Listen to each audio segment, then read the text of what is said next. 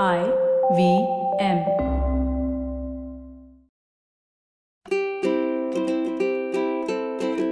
Hello and welcome to the Habit Coach Podcast, the bite sized podcast filled with quick and easy actionable habits. Remember, great habits create that awesome life. I am Ashdin Doctor, your habit coach. All right, so the Habit Coach podcast has completed a thousand episodes. And we have something absolutely fantastic planned for you. We are changing the format around a little bit, and all sorts of interesting things are happening. So join me in revisiting some of our fantastic old episodes, and I can't wait to share with you what we're going to be doing up next. Today's fun fact of the day has to do with fences. Did you know the longest fence in the world is in Australia and covers a distance of 5,614 kilometers? Now, to put this in perspective, the walled part of the Great Wall of China is 6,259 kilometers, right? So that's just less than 100 kilometers difference.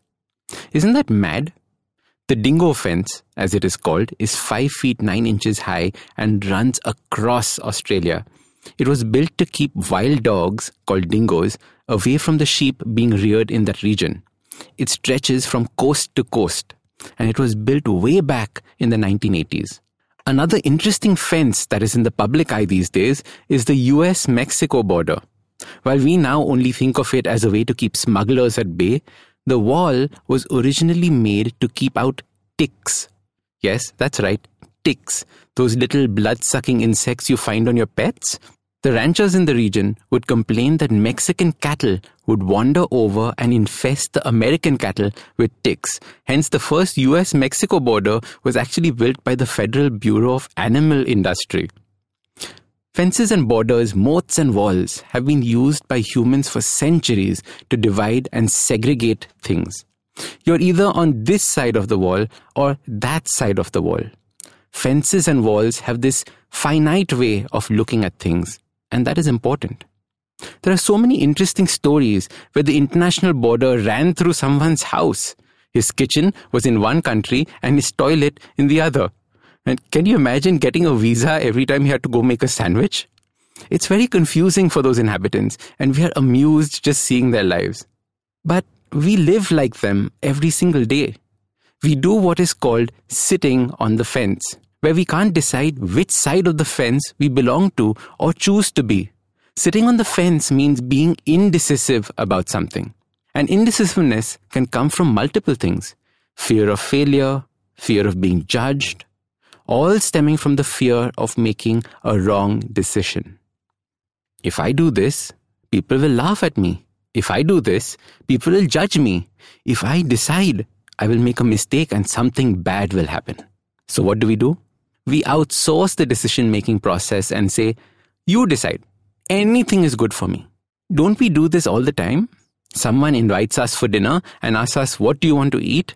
What is the most common reply? Anything is fine. Isn't this the most useless of phrases? Has it ever helped the host make a decision at all?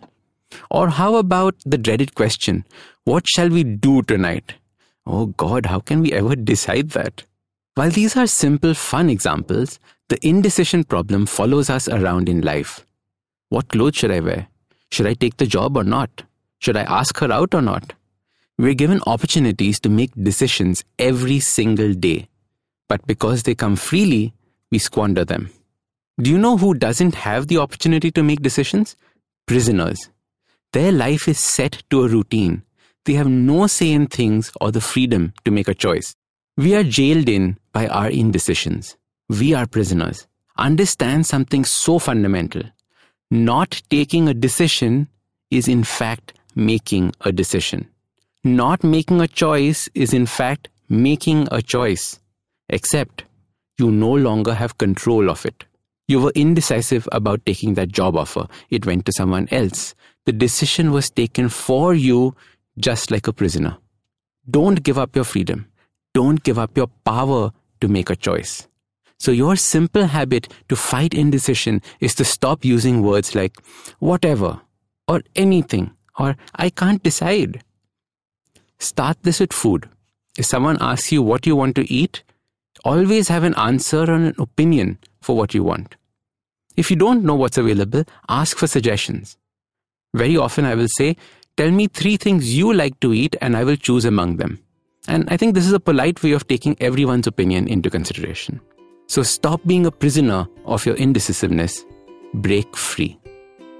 Now, if you like this podcast, don't forget to check out other interesting podcasts on the IVM network. You can listen to us on ivmpodcast.com. You can also follow us on social media. We are IVM Podcast on Twitter and Instagram. If you want to reach out to me, I am at Ashdin Doc on Twitter and Instagram. You can also go to my website, awesome180.com. Now, I have just published my first book. It is called Change Your Habits, Change Your Life. Please do check it out on Amazon and wherever else you get your books.